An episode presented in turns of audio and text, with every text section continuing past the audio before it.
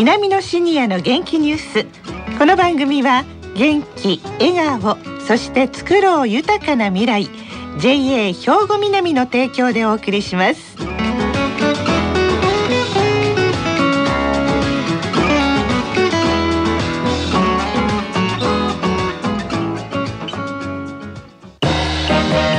皆様の元気生活を応援する JA 兵庫南。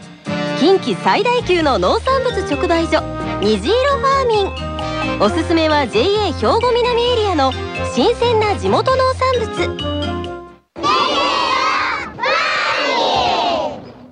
皆さんおはようございます。藤原まさです。南のシニアの元気ニュースの時間です。この番組は兵庫県の高齢者大学南野学園の元気なシニアの皆さんが気になったニュースや話題を取材しラジオを聴きの皆さんにお伝えいたします。今日は南野学園放送サポーター E 班の方々に来ていただきました。それでは自己紹介からお願いします。石川仁70歳です。赤木直美74歳です榎本恵子69歳です。はい、よろしくお願いします。よろしくお願いしますさて赤木さん、いい班の今日の話題は何ですか？はい今日は稲美野学園文化学科講師で日本語パフォーミング研究家の輝くシニア松穂千秋先生をご紹介しますはい。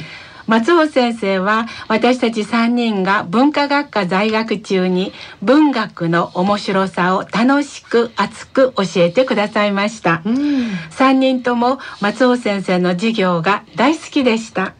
まず松尾先生の授業の録音をお聞きください。じゃあいけるはいよろしくお願いしますえーこんにちは今回物語ということなんですけども平安時代末期から鎌倉室町時代にかけて歴史的事実を材料として仮名文で書かれた物語。仮名文なんですね。まさしくこの歴史物語というのは貴族の側から見た歴史ですよ。平安時代から鎌倉にかけての貴族の歴史やと思ってください。重要な作品に映画物語。大鏡増鏡があるこれをね鏡物というこの鏡はねよく何とかに鏡と言うんですよ。鏡っていうのはどういうことかって映すんですよ。その時代のあるシーンを映し取るということですよね。でここで鏡物というのがあって歴史物語では四鏡というね4つの鏡が有名なんでね。この四鏡の中でも特に大切なのは大鏡ですうーん。なんか気になるところが、あの四大鏡というのはね。大鏡というのは出てきましたが、あとの三つが出てきていません。気になります。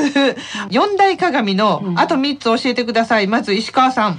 うーんと今鏡はい。えー、榎本さん。はい、水鏡ですね。はい。はい。そして赤木さん。はい、えー、マス鏡ですか。はあ、さすがやっぱり勉強してはりますね。でも楽しい授業なんでしょ石川さん。そうですよこの日はね先生は題材に合わせて着物姿で授業されました着物姿、和服で袴履いたりとか、着物着たりとか、いろんな格好でしてくださるんですね。ね時々あるんですよへえ。私もね、はい。先生の講義を何度か受けましたええ。中でもね朗読を聞くのが楽しみでしたよ。では先生の講義にかける思いをお聞きくださいはい。私は稲美野学園で日本文学全般的なもの例えば古い時代では平安時代から現代に至るまでいろんな文学作品を取り上げて皆さん方にお話をしています。でしかも日本語の表現が文章表現だけじゃなくて身体的な表現それを日本語パフォーミングと私は言っておりますがそういう日本語パフォーミングを通じて皆さん方により親しんでいただけるように心がけています。そういう稲美野学園でもう8年目になりますので、まあ、今までの私の取り組みが皆さん方に代々受け継がれているというところでありがたいことだと思っております。はあ、メリハリの効いた、こうなんか、講談調のお話ぶりですよね。あの、榎本さんは松穂先生の講義の時のなんかこぼれ話みたいなのがあるんですか、それもお好きなんだそうですね、ええそうなんですね。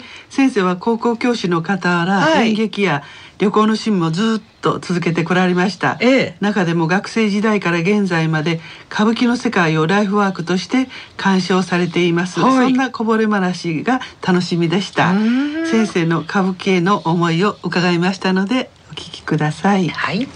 私は淡路島の出身で小さい頃浜芝居といって人形浄瑠璃のお芝居がですね春3月に岩屋の神社の境内で行われるのを見たり聞いたりしてその時に義太夫人形浄瑠璃というものに子供の時から親しみを覚えるようになりました。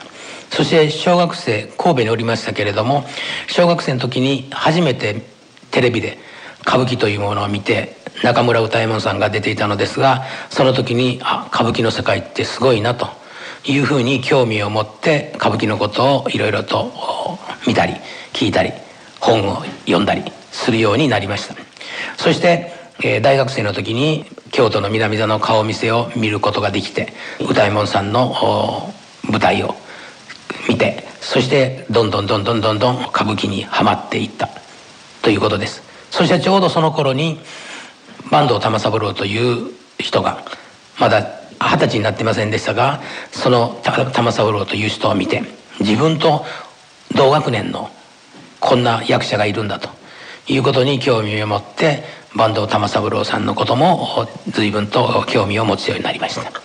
そして時代を経てくるに従って今度は先代12代目市川團十郎という人がいてその人の息子に市川海老蔵という人がいますが役者としての花が素晴らしいものがあるということで海老蔵襲名の京都南座で花道のすぐそばで見た助六の美しさはもう今でも目に焼き付いております。そして今は海老蔵のブログを見て海老蔵の子供たちの成長も見ながら一言ではならずそんな感じでずっと海老蔵一家のことを注目しながらあ見ているというので私は歌舞伎のことについてはもうずっと興味を持ちながらあー行きたいと思います。そうか本当に歌舞伎がお好きなんですね。で松穂先生学生時代から現在までと言いますから40年以上も歌舞伎見続けてらっしゃるんですね、さあそんな松穂先生のお話を聞いて赤木さんはいかがですか？はい大学の講義の時先生の朗読がもう好きでした。はい朗々としたお声にうっとりと聞き惚れていましたよ。で松穂先生は何にでも興味を持ってみる。そして興味を持ったことをもっと深めていく。